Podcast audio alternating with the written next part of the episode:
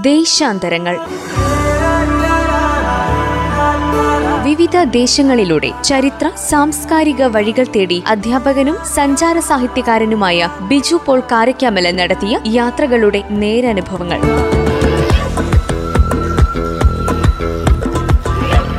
നിർവഹണം പ്രജിഷ രാജേഷ്.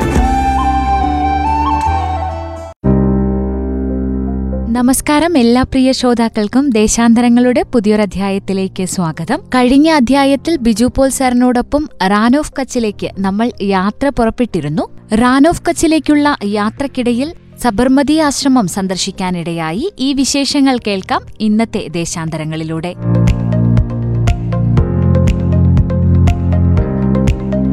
പിന്നെ നമുക്ക് ചെല്ലുന്നത് ആനന്ദാണ്. ആനന്ദ് എന്ന് പറഞ്ഞാൽ നമുക്കറിയാം നമുക്ക് മലയാളികൾക്ക് ഏറ്റവും പ്രധാനപ്പെട്ട സ്ഥലമാണ്. നമ്മുടെ പാൽ വിപ്ലവത്തിന്റെ ധവള വിപ്ലവത്തിന്റെ പിതാവായിട്ടുള്ള വർഗീസ് കുര്യന്റെ പ്രദേശം അവിടെ ആനന്ദ് മിൽക്ക് ഫാക്ടറി അങ്ങനെ വലിയ സംവിധാനങ്ങൾ വലിയ പശു ഫാമൊക്കെ ഉള്ള ഒരു സ്ഥലമാണ്. അപ്പോൾ അതും പിന്നിട്ട് നമ്മൾ മുന്നോട്ട് പോയിക്കൊണ്ടിരിക്കുകയാണ്. അങ്കലേശ്വറിന്റെ സ്ഥലത്തെത്തും. അങ്കലേശ്വർ എന്ന് പറഞ്ഞാൽ വ്യവസായ ഈ പെസ്റ്റിസൈഡ്സ് അതായത് രാസ കീടനാശിനികളുടെ ഉൽപാദനത്തിന് പേര് കേട്ട സ്ഥലമാണ് അങ്കലേശ്വരം. അങ്കലേശ്വരം നമ്മൾ രാത്രിക്കൊക്കെ എത്തുകയാണെങ്കിൽ ഞങ്ങൾ രാത്രിക്കാണ് എത്തുന്നത്. നമ്മുടെ ട്രെയിൻ രാത്രി പിറ്റേ ദിവസം രാത്രി കേട്ടോ. തലേദിവസം രാത്രി പുറപ്പെട്ട് ഒരു പകൽ കൊങ്കണിലൂടെയൊക്കെ സഞ്ചരിച്ച് മുംബൈ കഴിഞ്ഞ് പിറ്റേന്ന് രാത്രിയാണ് ഈ സ്ഥലത്തേക്ക് എത്തുന്നത്. അപ്പോൾ ഒരു മൂന്ന് മണി എനിക്ക് തോന്നുന്നു ഒരു മൂന്ന് മണി സമയത്താണ് നമ്മളവിടെ എത്തുന്നത്. ഞങ്ങൾ ട്രെയിൻ നിന്ന് എണിച്ച് പുറത്തേക്കൊന്ന് വെറുതെ ഇറങ്ങി ട്രെയിൻ നിർത്തിയ സമയത്ത് സാമാന്യമായ ഒരു ഗന്ധമാണ് നമ്മുടെ മൂക്കിലേക്ക് വരുന്നത്. ഈ ആ സമയത്താണ് പോലും ഈ മരുന്ന് ഫാക്ടറികളിലെ പിന്നെ ഈ രൂക്ഷഗന്ധങ്ങളൊക്കെ പുറത്തേക്ക് പുറത്തേക്ക് വമിക്കും വരുന്നത്. വമിക്കുന്നത് അതിന്റെ പുകയുമൊക്കെ. അപ്പോൾ നമുക്ക് സഹിക്കാൻ പറ്റാത്ത ഞങ്ങൾ ഇപ്പോഴും അനുഭവം ഓർമ്മയിലുണ്ട്. അതൊരു എനിക്ക് തോന്നുന്നു അതൊക്കെ നമ്മളൊരു കുറേ നേരം ശ്വസിച്ചാൽ ചിലപ്പോൾ നമ്മൾ അവിടെ ബോധരഹിതരായി വീഴുമെന്ന് വരെ തോന്നിപ്പോകും. പക്ഷേ ഇതിപ്പോൾ എല്ലാം ഈ സ്ഥിരം ശീലിക്കുന്നവർ പറഞ്ഞാൽ അവിടെയുള്ള ആളുകൾക്ക് അത് ഫീൽ ചെയ്യുന്നുണ്ടോ എന്നുള്ളത് അറിയില്ല. ആ, പക്ഷേ ജനവാസ മേഖലയാണ്. പക്ഷേ വലിയ ഒരുപാട് മലയാളികൾ അവിടെ ജോലി ചെയ്യുന്നവരുണ്ട്. ആ. ഞങ്ങളുടെ കൂടെ തിരുവനന്തപുരത്ത് ഒരു കൃഷ്ണേട്ടൻ ഉണ്ടായിരുന്നു. അപ്പോൾ അദ്ദേഹം അവിടെ പിന്നെ ഇറങ്ങാണ് അപ്പോൾ അദ്ദേഹം പിന്നെ അദ്ദേഹം ഭാര്യയുണ്ട്. ഇദ്ദേഹം പണ്ട് കാലത്ത് തിരുവനന്തപുരത്ത് നിന്ന് പിന്നെ അന്നത്തെ കാലത്ത് ബി എസ് സി കെമിസ്ട്രി പഠിച്ചതിന് ശേഷം ഇപ്പോൾ റിട്ടയർ ആവാനായിട്ടുണ്ട്. അപ്പോൾ അദ്ദേഹം പിന്നെ ജോലി അന്വേഷിച്ച് പോയതാണ്. അപ്പം അവിടെ ചെന്നപ്പോൾ ഇങ്ങനെ കെമിക്കൽ ഫാക്ടറിയിൽ ജോലി കിട്ടി. അപ്പോൾ നല്ല ജോലിയാണ്. നല്ല ശമ്പളമുണ്ട്. കെമിസ്റ്റാണ് ഭാര്യയുണ്ട്. അപ്പോൾ അവർ കുടുംബസമേതം പോവുകയാണ് മക്കളൊക്കെ പിന്നെ എഞ്ചിനീയറിംഗ് മേഖലയിലൊക്കെയാണ്. അപ്പോൾ ഈ രണ്ടുപേരും അവശരാണ്. ഒരുപാട് രോഗങ്ങളുണ്ട്. ഓരോ ഒരുപാട് ഗുളികയൊക്കെ എടുത്ത് കഴിച്ചിട്ടാണ് ഇവർ പോകുന്നത്. അപ്പോൾ പിന്നെ അദ്ദേഹത്തിന് കാര്യങ്ങളൊക്കെ അറിയാം. അദ്ദേഹം പറഞ്ഞു ഞങ്ങൾ ഈ ഇവിടെ പെട്ടുപോയി ഈ ഫാക്ടറി ജോലി ചെയ്ത് ഇഷ്ടംപോലെ ശമ്പളമൊക്കെ ഉണ്ട്. പക്ഷേ ഇപ്പോൾ ഞങ്ങൾ നിത്യരോഗികളായ അവസ്ഥയിലാണ്. മരുന്നിന്റെ പുറത്താണ് ജീവിക്കുന്നത്. അപ്പോൾ ഇത് ഇങ്ങനത്തെ രൂക്ഷമായ ഗന്ധങ്ങൾ ഇത് ഒരുപാട് സൈഡ് സൈഡ് എഫക്റ്റ് ഉള്ള കാര്യങ്ങളൊക്കെ. ഞങ്ങളിങ്ങനെ എൻഡോസൾഫാനെ കുറിച്ചൊക്കെ സംസാരിച്ചു. അദ്ദേഹം പറഞ്ഞു എൻഡോസൾഫാൻ എന്നുള്ള പേരും എൻഡോസൾഫാൻ നിരോധിച്ചു.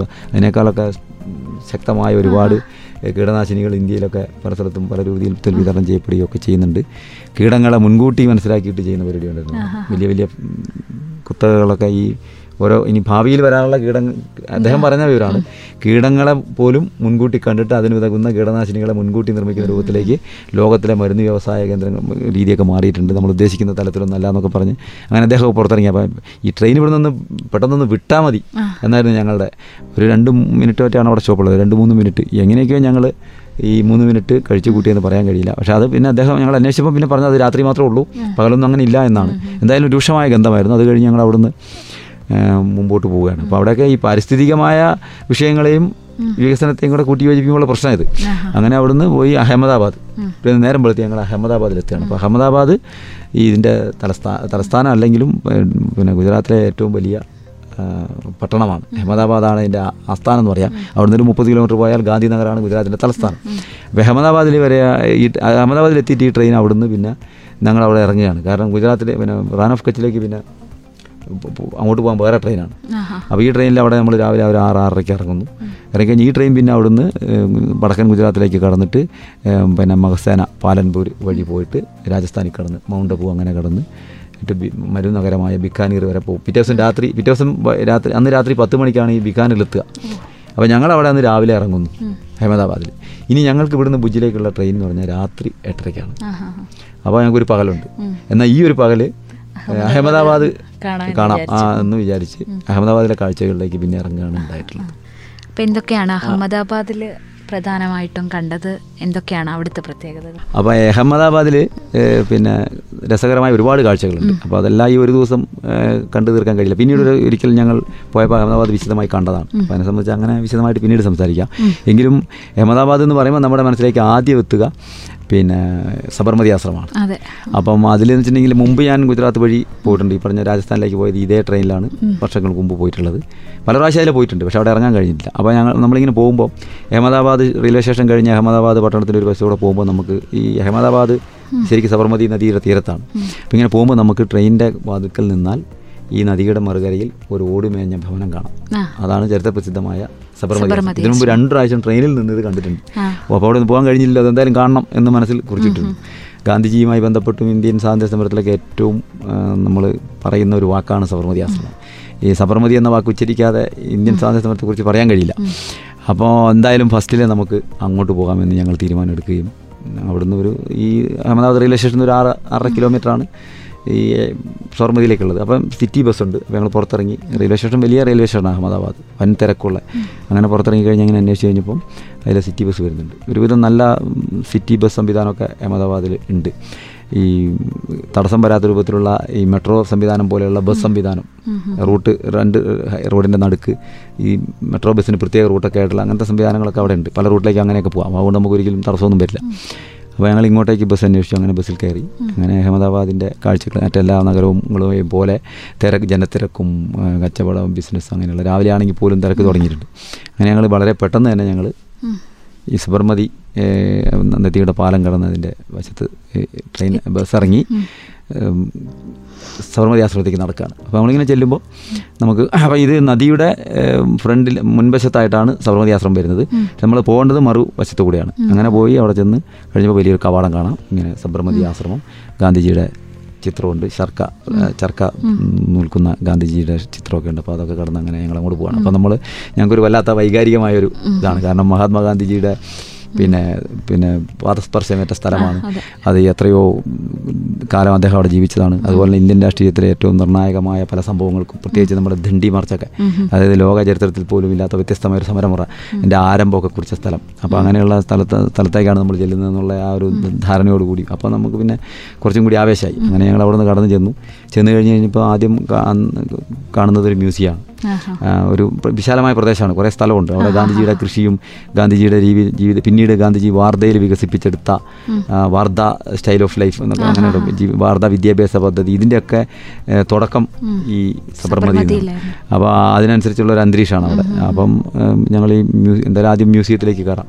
മ്യൂസിയത്തിലേക്ക് കയറിയപ്പം അവിടെ ഗാന്ധിജിയുടെ ചെറുപ്പം മുതലുള്ള പലതരം ചിത്രങ്ങൾ ബ്ലാക്ക് ആൻഡ് വൈറ്റ് ചിത്രങ്ങൾ ഒക്കെ നമുക്ക് കാണാൻ കഴിയും. ഗാന്ധിജി പിന്നെ പോർബന്തറിലൊക്കെ ഞങ്ങൾ പിന്നീട് പോയതാ. ഗാന്ധിജിയുടെ പോർബന്തറും ഗാന്ധിജി ജീവിച്ച രാജ്കോട്ട് അതൊക്കെ പിന്നീട് അവസരത്തിൽ പറയാം. അപ്പോൾ അവിടുത്തെ ആ- പോർബന്തറിലെ ഭവനം തുടങ്ങി ഗാന്ധിജിയുടെ ചെറുപ്പകാലം മുതൽ ഗാന്ധിജിയുടെ അച്ഛൻ അമ്മ തുടങ്ങി അവിടെ മുതലുള്ള ചിത്രങ്ങൾ ഗാന്ധിജിയുടെ ജീവിതത്തിലെ സംഭവകുലമായ ഒരുപാട് സംഭവങ്ങളിലൂടെ കടന്നു പോകുന്ന ഫോട്ടോ പ്രദർശനമാണ്. അത് ബ്ലാക്ക് ആൻഡ് വൈറ്റ് ഈ. മ്യൂസിയത്തിൽ മ്യൂസിയത്തിലുള്ളത്. അത് നമ്മൾ കാണുമ്പോൾ തന്നെ ഏതാണ്ട് സ്വാ- സ്വാതന്ത്ര്യ സമരത്തിന്റെ നല്ലൊരു ഭാഗം. സ്വാതന്ത്ര്യ സമരത്തിന്റെ രണ്ടാം പാദം ഗാന്ധിജിയുടെ നിറത്തിലാണല്ലോ അതെ. അതിലെല്ലാ ഘട്ടങ്ങളും അതിലൂടെ കടന്നു വരുന്നുണ്ട്.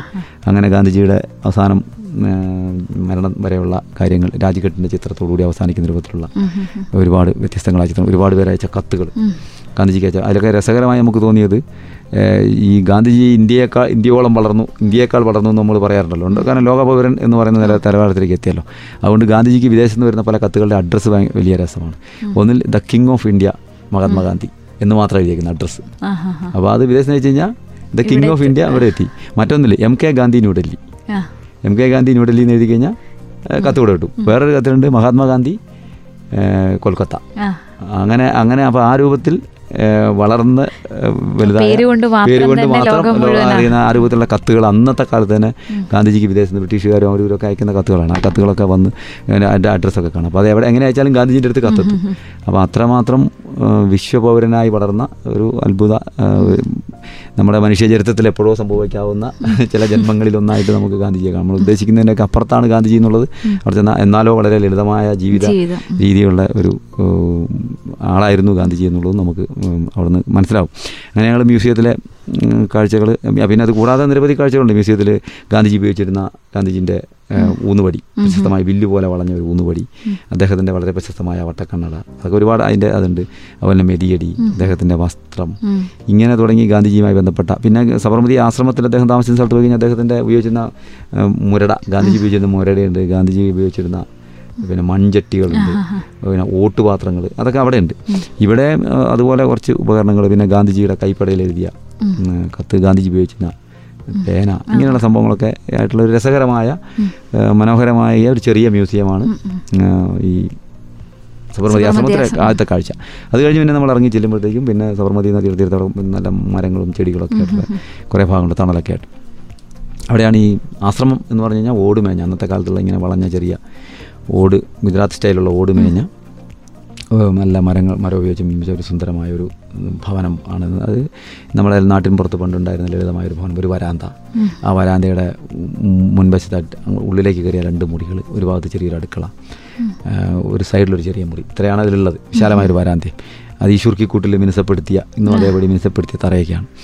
അപ്പോൾ അവിടെ നമ്മൾ ചെന്ന് കയറി അപ്പം അവിടെ സുമിത്ര ബെൻ എന്നൊരു സ്ത്രീയുണ്ട്. അതിന്റെ പിന്നെ സൂക്ഷിപ്പും കാര്യങ്ങളൊക്കെ ആയിട്ടുള്ള അപ്പോൾ അവർ സാമാന്യം ഇത് എങ്ങനെ എല്ലാവർക്കും സൗജന്യമായിട്ട് കയറി കാണാൻ കഴിയുന്ന രീതിയിലാണോ? ആ സൗജന്യമായിട്ട് അവിടെ യാതൊരു ടിക്കറ്റോ മറ്റു സംവിധാനങ്ങളോ ഒന്നുമില്ല. സൗജന്യമായി സംഘടനകൾ അങ്ങനെ ഏറ്റെടുക്കുക അങ്ങനെയൊന്നുമില്ല. അങ്ങനെയൊന്നുമില്ല. അങ്ങനെയല്ല. ആ മ്യൂസിയം അത് പിന്നെ ഇന്ത്യ ഗവൺമെന്റിന്റെ ഇതിലാണ്. ഗുജറാത്ത് സ്റ്റേറ്റ് ഗവൺമെന്റിന്റെ കൂടെ സഹകരണത്തോട് കൂടിയിട്ടുള്ള സംവിധാനത്തിലാണ്. അപ്പോൾ ഈ അവിടെ വരുന്ന ആളുകൾ ഈ- കാര്യങ്ങളൊക്കെ പറഞ്ഞു തരാൻ വേണ്ടിയിട്ടാണ് ഈ സുമിത്ര ബെൻ എന്ന് പറയുന്ന സ്ത്രീ അവിടെ ഉണ്ട്. അപ്പോൾ ഇവർ പിന്നെ നമുക്ക് ഈ കാര്യങ്ങളൊക്കെ പറഞ്ഞു തരാം. അപ്പോൾ ഞങ്ങൾ ചെല്ലുമ്പോൾ ഈ രണ്ട് തരം ചർക്ക അവിടെ ഉണ്ട്. അപ്പോൾ നമ്മൾ ഈ വിചാരിക്കുമ്പോൾ ഈസി അല്ല ഈ ശർക്കയിലെ നൂൽ നൂൽക്കൽ അത് പഠിച്ചവർക്ക് എളുപ്പമാണ്. അല്ലാത്തവർക്ക് കുറച്ച് പ്രയാസമുണ്ട്.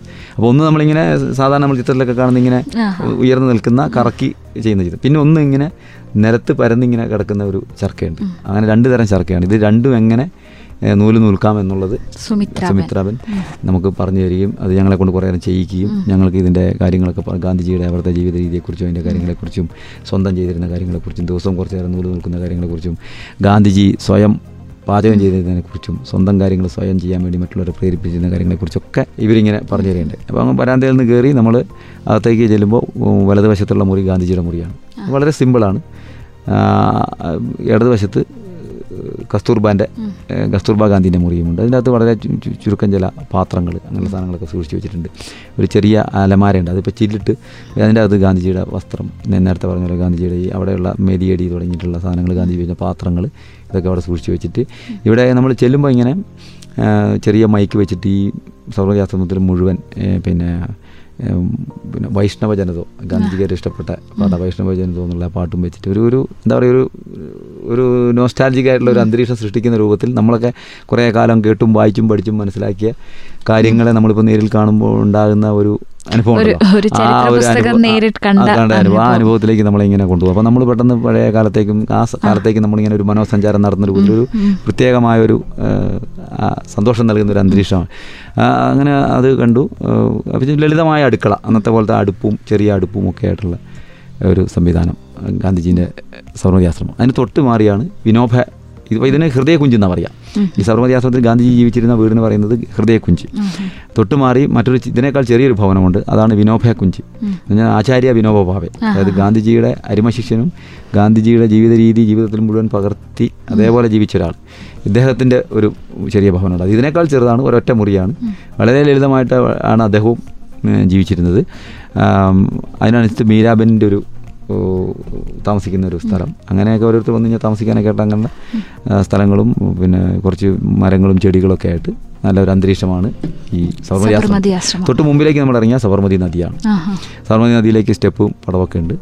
അപ്പോൾ അതിൽ നമുക്ക് ഇറങ്ങാം. ഇപ്പം സബർമതി നദിയുടെയൊക്കെ അവസ്ഥ എന്ന് വെച്ചിട്ടുണ്ടെങ്കിൽ നമ്മൾ ഞാൻ ഈ ഇന്ത്യയുടെ പടിഞ്ഞാറൻ പ്രദേശത്തൊക്കെ ജലലഭ്യത കുറവാണ്. അതിലിപ്പം നർമ്മദ ഇപ്പം ശരിക്ക് പറഞ്ഞിട്ടുണ്ടെങ്കിൽ നർമ്മദ ലിങ്ക് കനാൽ കൊടുത്തിട്ട് സബർമതിയിലേക്ക് ജലം കയറ്റി വിടുന്നുണ്ട് എത്തിക്കുന്നുണ്ട് ആ രൂപത്തിലാണ് ഇപ്പോഴത്തെ ഒരു അവസ്ഥ. അങ്ങനെ സാമാന്യം ജലം സബർമതി നദിയിൽ ഇപ്പോൾ ഉണ്ട്. അതിന്റെ മുമ്പിൽ തന്നെയാണ് സബർമതി നദി. എന്നോട് ചേർന്നാണ് സബർമതി ഇവിടെ നിന്നാണ് ആയിരത്തി തൊള്ളായിരത്തി മുപ്പതിൽ ചരിത്ര പ്രസിദ്ധമായ ദണ്ഡി മാർച്ച് ആരംഭിച്ചത്.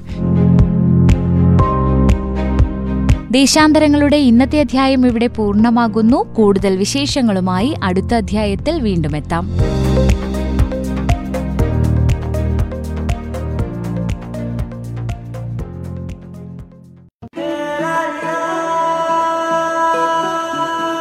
ദേശാന്തരങ്ങൾ. വിവിധ ദേശങ്ങളിലൂടെ ചരിത്ര സാംസ്കാരിക വഴികൾ തേടി അധ്യാപകനും സഞ്ചാര സാഹിത്യകാരനുമായ ബിജു പോൾ കാരക്കാമല നടത്തിയ യാത്രകളുടെ നേരനുഭവങ്ങൾ.